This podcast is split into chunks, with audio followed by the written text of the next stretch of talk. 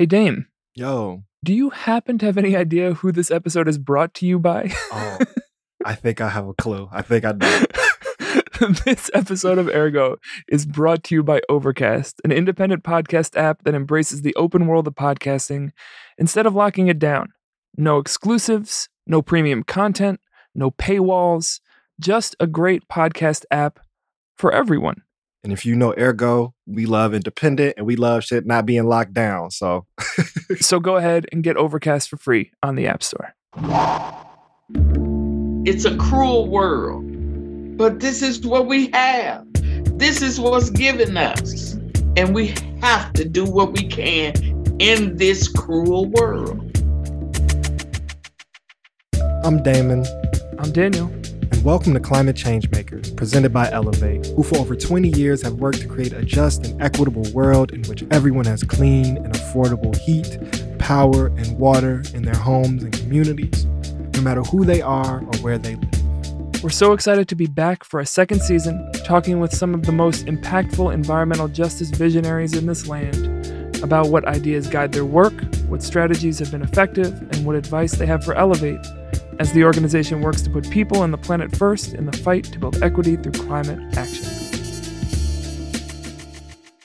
On this episode, we were so grateful to have Nicole Nelson and Valerie Marion. Nicole Nelson is the founder and executive director of Equity Legal Services, where she litigates on behalf and works with residents in Centerville, Illinois, who've had to contend with hazardous environmental conditions for decades. Nicole's joined by Valerie Marion, one of the lead organizers with Centerville Citizens for Change. Valerie is obviously a resident of Centerville who was able to speak from experience. And so I was really grateful to have Valerie in this conversation with Nicole to not just talk through the legalities or to move through system actors, but we really were able to receive and witness the true human impact, not only of this issue and the fact that Centerville is experiencing catastrophic conditions in sewage and stormwater runover, but also the impact of having to consistently talk about it and share the story. And so having Valerie in conversation with Nicole really just grounded me in not only respect, but a deep empathy that we can sometimes move past when talking about these seemingly political issues. So that they didn't have to give the context that they've given a million times. We skipped over it, but we want y'all to have it before you get into this conversation. Centerville is a town in southern Illinois of about 5,000 people and 5 square miles. It's the poorest city in the state of Illinois, as well as one of the poorest cities in the nation, and has a population that's about 96% Black. Since the 80s, pump stations in Centerville that were designed to pump sewage away from homes have barely functioned, leading raw sewage to flood into streets and homes. Centerville residents fear for their safety every day, needing to be rescued by boats during flooding. They fear for their health, suffering respiratory issues and other diseases, and for their financial well-being, becoming further entrenched in poverty as the flooding damages their homes and possessions. It was so valuable to hear not just about the cost of that, but also to hear some of the demands and push that come from the people doing this work. One, for accountability, but also for transformation into a community that has the things that people deserve to be able to live a dignified life. So please, please go to floodedandforgotten.com. But more importantly, on that page, there is a donate tab, which takes you to the GoFundMe to support the citizens of Centerville. So please, if you can, and if you have the resources, contribute to this work and contribute to the well-being of folks who are enduring things that no humans should have to go through.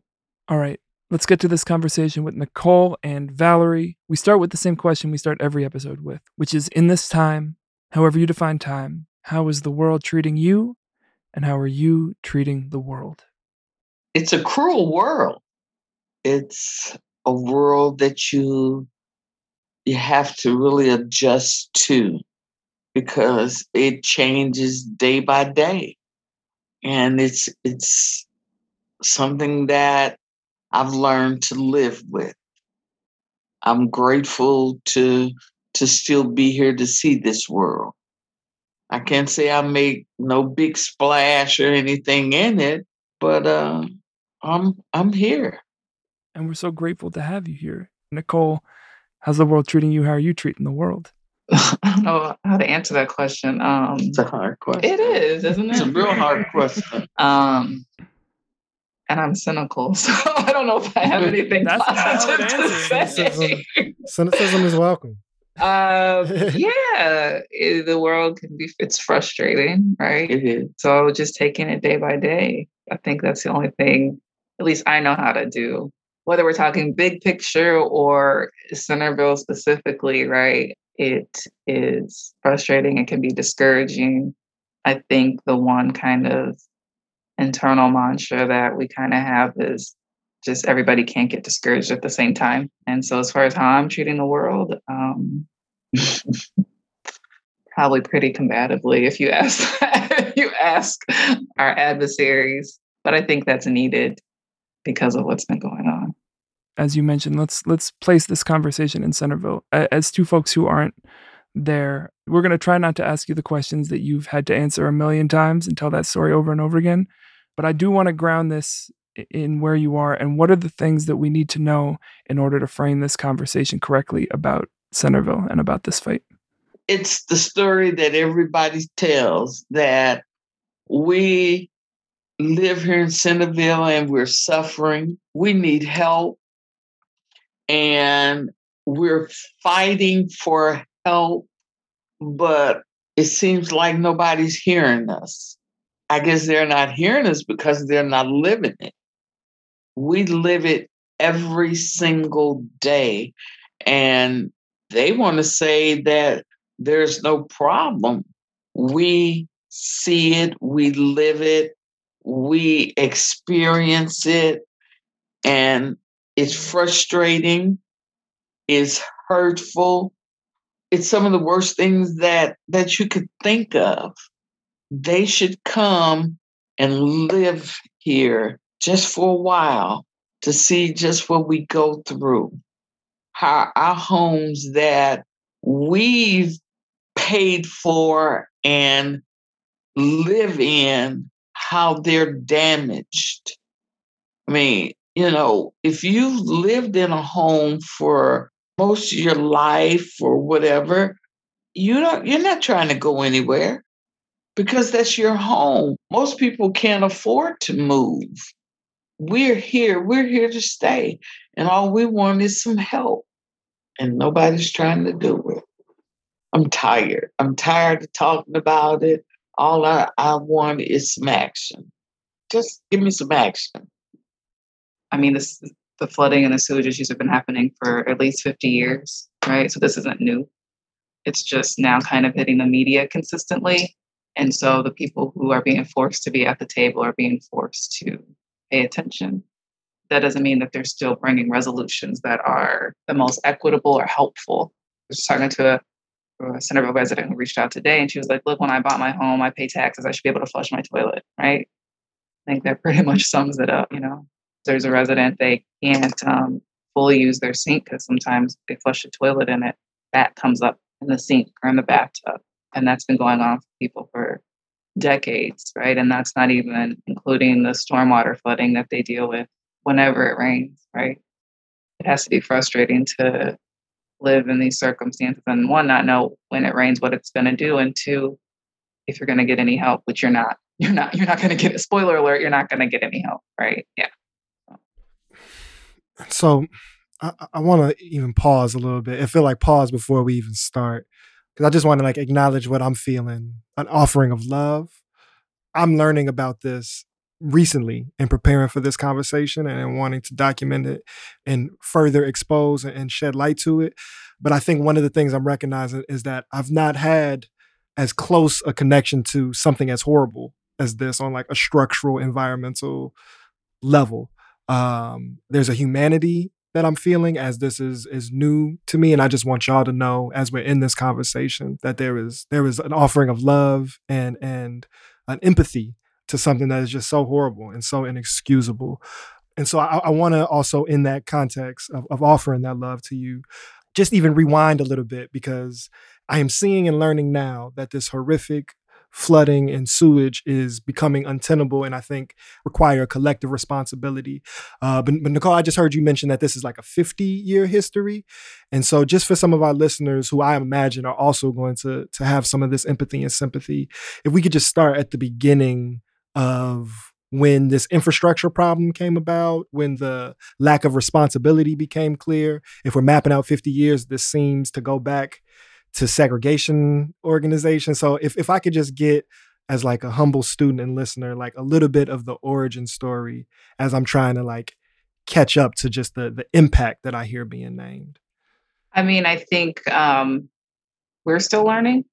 The residents that we have met over the years, they will tell you that when they moved into different parts of Centerville, as far back as the early 60s, it was nice, but there were still also flooding issues. Their neighborhoods are mostly white, and they were the first Black families on their block. And I think we all know the story of white flight. And then as the white neighbors moved out, they noticed over the next, 5 years or so, the lack of maintenance, lack of road upkeep, right? The lack of system upkeep, a few things here and there. And then all of a sudden, things just started collectively happening, more flooding, more sewage issues, right? And so folks who are in their 80s and 90s and their children in their 50s saying, oh, it's flooded here and we've had sewage issues since I was a kid. This area is called the American Bottoms, also used to be part of the Mississippi River. There is a desire for some to say, oh, that's why. But it's not the reason why they have a failed infrastructure system, right? There has been a complete indifference to the upkeep of these systems. There's a whole background to where Centerville is in this low-lying area, and then up above it is Belleville, a wider community, and their water rushes down in this community, and not only naturally, but through some man-made channels, right? So there's definitely some racial overtones to the history behind the way stormwater channels through Centerville, and also the way the sanitary sewer system has been completely neglected, particularly over the last decade minimally.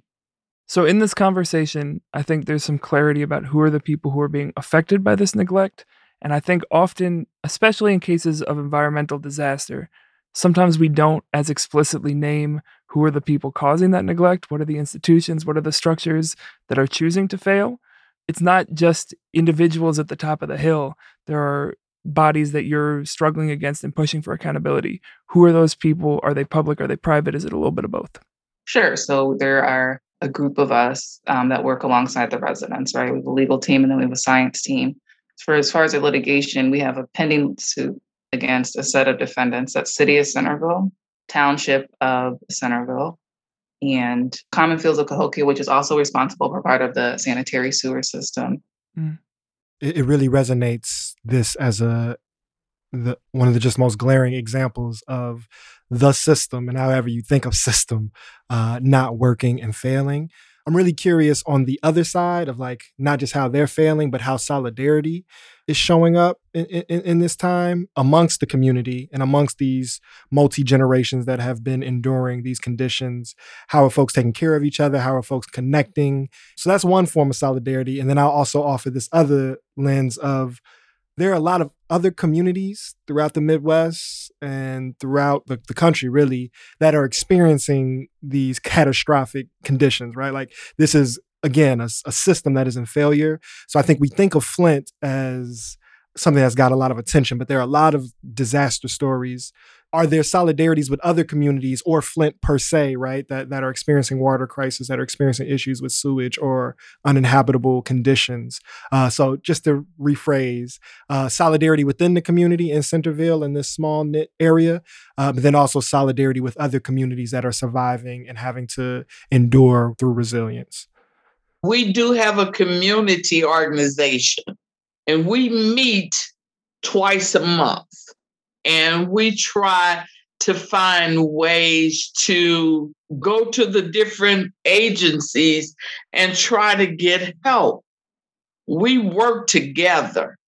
That's the best we could do. We are Centerville Citizens for Change. That's us. You can go on. I was just going to say, plug the website. I'm about to tell it. Flooded and Forgotten. Yep. You can go on there and see stories that residents have told about what has happened. You can even donate. We are doing what we know to do. It's a cruel world. You asked about the world, it's cruel. Mm-hmm. But this is what we have. This is what's given us. And we have to do what we can in this cruel world. I also think Ms. Valerie's being a little humble. They're very active. They have a subcommittee that oversees a community fund for repairs to homes because nobody here has been helping them. And that's for Centerville residents, not just their committee members, right? Committee members are the last to try and get help. We want to help the other people in the area. You know, we want to help them before we help ourselves. And we're going to try and do what we can to try to fix some things in the residents' homes. The city's not doing this. Right. This is Centerville Citizens for Change. That's us. It's important to stress that that's the residents, right? And so, like, even with all the press that they've received or with Governor Pritzker appearing down here, that's due to the residents. That's they wrote a letter last August, right? Yes. And that all of us in the legal team, we demanded a response, right? Before that, there was no engagement. Same thing with the IEPA. Yeah. They've been pulled to the table, but I think it's always important to stress that the engagement of local officials, everyone who is at the table now and paying attention, it's because the residents have made them come to the table. They have engaged the media, and it's through pure shame. But as she said, I am really thankful to Tammy Duckworth. She came in and she was right there, and she's still been right there to help out.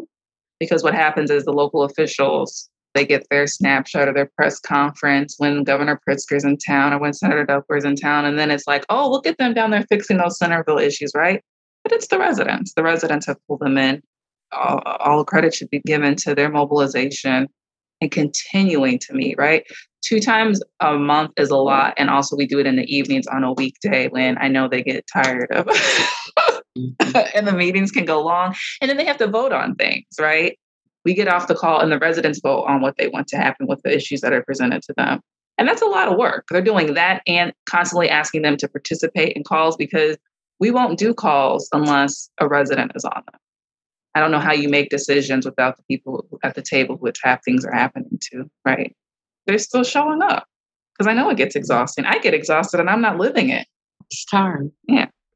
Yeah. And, you know, organizing in all of its forms is exhausting, but while enduring such conditions, but there's still like something that's missing for me or something that I'm struggling to understand about this because I'm hearing a lot of local like bad behavior or irresponsibility. One, just a clarification question. In how the municipalities reorganize, are you saying that none of the elected folks experiencing these conditions? Well, they will tell you that they do.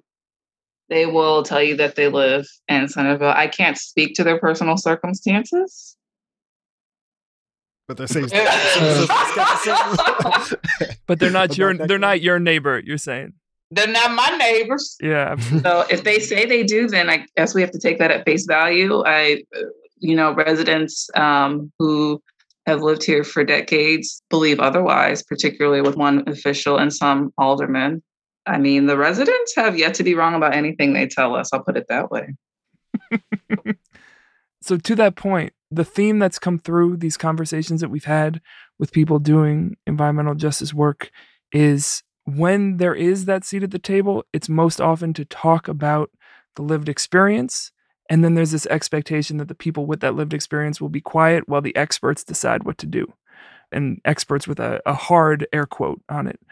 In framing this work and in this fight, how have y'all tried and in what ways has it been effective to push back on that? Of not just we're here to talk about how bad these conditions are, but also we have ideas and plans for how to transform the place that we live in. I think the really honest answer to that is we have pissed off a lot of people along the way because people are so used to doing things the way that they do them, which is especially government, right? It's a bureaucracy. I used to work for the state of Illinois. I know how it's built. So when we have these conversations, we push back hard. And so it's simple logistical things like we won't schedule a meeting until we can get a resident, or they'll send us an agenda and we'll say, great, here's our agenda, and then we push the residents at the top because it'll be their agenda with everything they're going to talk at us about. And we're like, no, the residents are going first, and then we're going to talk about the solutions they want to hear. People are learning, but it's like you have to reteach them every time you have interaction. And we had an in-person meeting not long ago. I guess it didn't go very well. You know which one I'm talking about? The one that was outside. Oh, yeah. No, it did. And that was a pushing back of literally, it was the person kept telling us, this is the way we've always done it. And we were like, but that doesn't work because it's not been helping us. You need to put us first. You need to let the residents lead the conversation. And we always, speaking of experts, we always tell people, the residents are the experts. And we always say that to, like, you're the experts in your situation. You know more than any of us know. I don't know if I have a special recipe for it because I think it's a balance. And Ms. Valerie can speak to that because we want the residents to be able to tell people what the issues are because they know not only what's happening to them, but like where the water's coming from, how long the sewage issues have been going on and what triggers the sewage, what triggers, right? They know those things and that helps folks know, but also like, who wants to keep talking about that, you know? And so I don't know what that balance is. I just know that we try to strike that balance as best as we can and that our priority as a team, Khalil and I, is the residents and they speak first, not us. They're centered. But then sometimes I know that clashes with the residents who are like, I'm tired of talking about this. Like, I don't want to. And so like, I don't know, Ms. Bradley, how you feel if it balances out or not. Sometimes I'll be sick of it. I know. I want to give an opportunity to think about what this community could look like beyond, quote, fixing this problem. So let's say you and your neighbors got to design and decide what your community looked like. What do you hope is included in that transformation? What do you hope your block, your street, your community looks like if you got to decide what that would be? A safe and decent place, period. So in hearing this story, right, and learning more about it, I think it reveals so many of the mythologies we have about our society at large. You know, one of the things in like air quote America is if you work hard or if you are a good person, right? Like a basic standard or quality of life. We call other places the third world. And this is like the developed society. I again air quoted for people listening at home. We got to let them know. We've had some air quotes. Right. And so we have these notions of like individual merit and all of that. But in that imagination, people are not responsible for their sewage system, right? People are not responsible for their building electricity grid. People are not responsible for making sure that there are roads, right? That is supposed to be the collective responsibility. That's why we exist as a society, is to have this infrastructure and to have the support to have a certain quality of life. And so seeing that whether it's federally, on a state level, and I hear a particular responsibility for these local officials, seeing that not being met, again, what does that teach you about our world? Like I hear this like cruelty being spoken. I'm almost like kind of want to unpack that. And then, I mean, I use big words. So I'm gonna keep it a buck, right? Like if I can't get water, then this is all bullshit. And so. Right. Yeah. I mean, I guess, yeah, my response is somewhere similar in that vein. Like, I mean, the lesson to me out of this, I mean, I'm cynical. So, and it's been the nature of the practice of law, which made me even more disenchanted. If you don't have money or influence, right, then you aren't ensured access to basic shit. Mm-hmm. Right? Because we can't get water, not decent water to drink. Hell, we have to go and pick up water. Where, here we go again, Centerville Citizens for Change, give the residents water to drink. So we up a damn creek without a paddle. Where do we go from here? Hell, we already got shit up over our head. Nah, I done got tired here for the night. I'm about to get upset. So, okay, y'all have to talk to Nicole from this forward. I can't talk no more. Understood. I hear you. And I think we'll close up with one last piece, and we can direct it to you, Nicole. As folks who are not in the day-to-day of this fight and are connecting these dots but aren't doing the work that y'all are doing, what are the things that we and organizations and positions like Elevate need to be doing differently, need to be doing better? What are the lessons that we should learn from the folks doing the work that y'all are doing?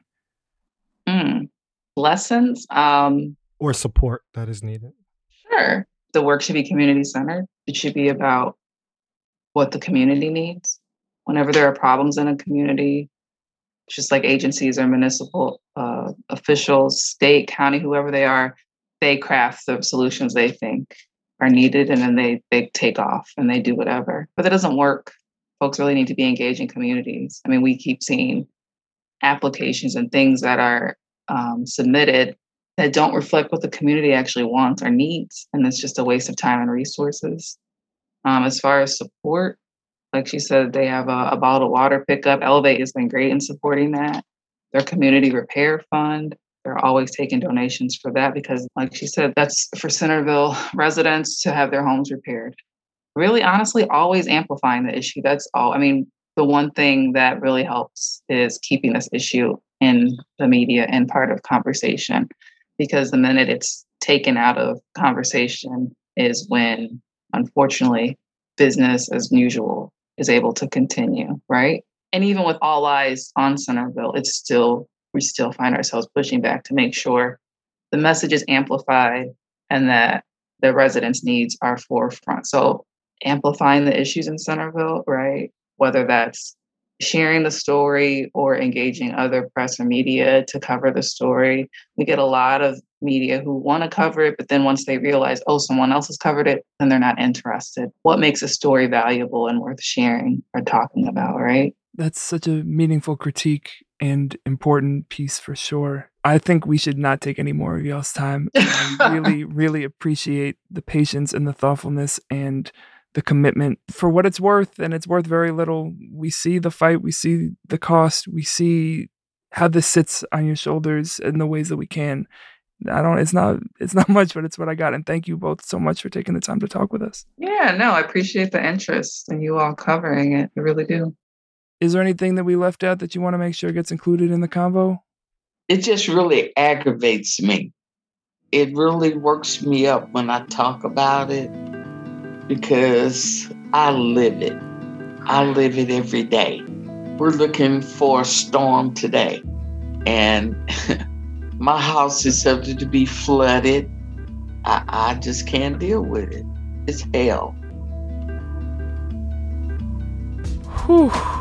Nicole Nelson and Valerie Marion talking to us from Centerville, Illinois. Like I said in the conversation, you know, this is one of the most significant things like I've talked about on the show or gotten to engage or learn from firsthand. I'm sure after hearing this, none of you will forget. And it's really important that we keep Centerville centered in our understanding of what's going on in this state and in this nation. And that when we talk about environmental racism and therefore environmental justice, it is not abstract. It is really direct in terms of the consequences and impact. So I am grateful for this learning, and I hope that y'all were able to take away some valuable lessons as well. Go to floodedandforgotten.com and click on their donate page, which will lead you to the Centerville Citizens for Change Home Repair Community Fund. Again, that's the Centerville Citizens for Change Home Repair Community Fund. Please contribute whatever you can. As always, you should subscribe to Climate Changemakers in your podcast app. Follow the work of Elevate at elevatenp.org. Follow Ergo, AIRGO, on all your podcast apps. And we'll be back next month learning from, documenting, and celebrating the people fighting for a just and equitable world in which everyone has clean and affordable heat, power, and water in their homes and communities, no matter who they are or where they live. Much love to the people. Peace.